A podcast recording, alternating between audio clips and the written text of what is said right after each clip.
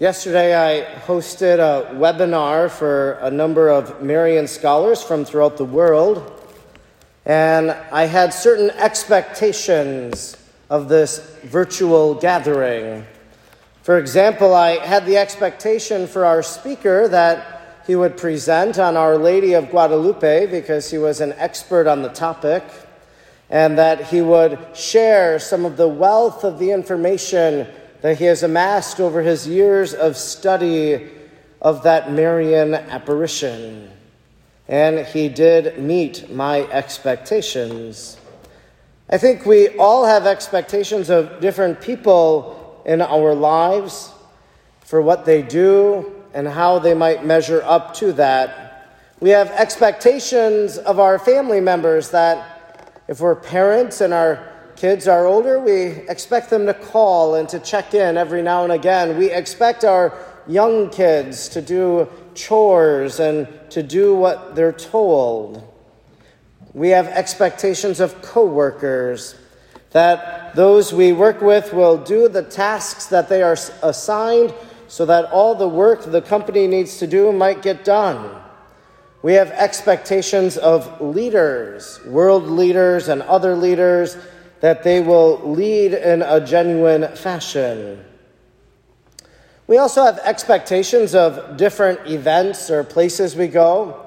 If I go to a restaurant, I expect that my food will come out in a timely fashion, that the food will be delicious, and that I will enjoy that time out to eat.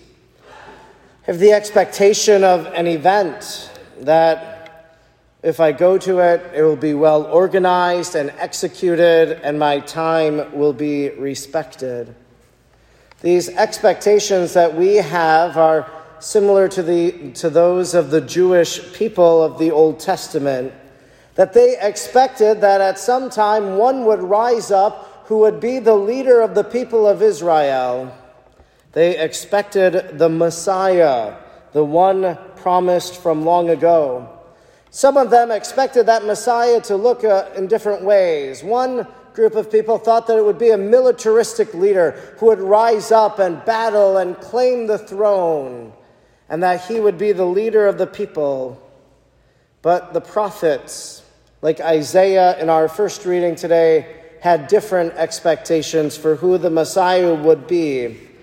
And John the Baptist, knowing the words of Isaiah and hearing about the work of Jesus, what he was doing and what he was teaching, he sent his disciples to go and to ask Jesus if he was the one that they were expecting or if they should look for another. Isaiah told us that the promised one would help the blind to regain their sight, the lame to walk, that lepers would be cleansed, the deaf would hear, and the dead would be raised. And Jesus says that this is me.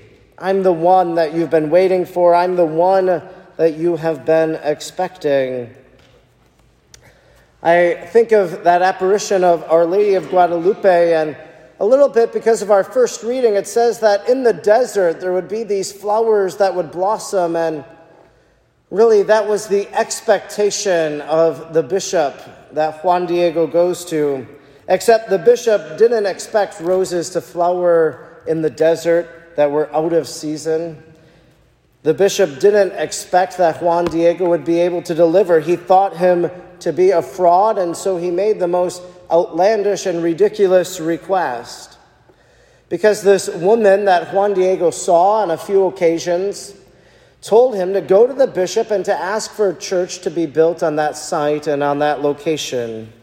And so Juan Diego goes to the bishop, and the bishop kind of scoffs at him and says, Well, bring me back some roses, and then I will build you your church. In a sense, dismissing him, telling him to get away. Juan Diego sees that woman again, and well, there's some roses that have bloomed in the desert in the middle of winter.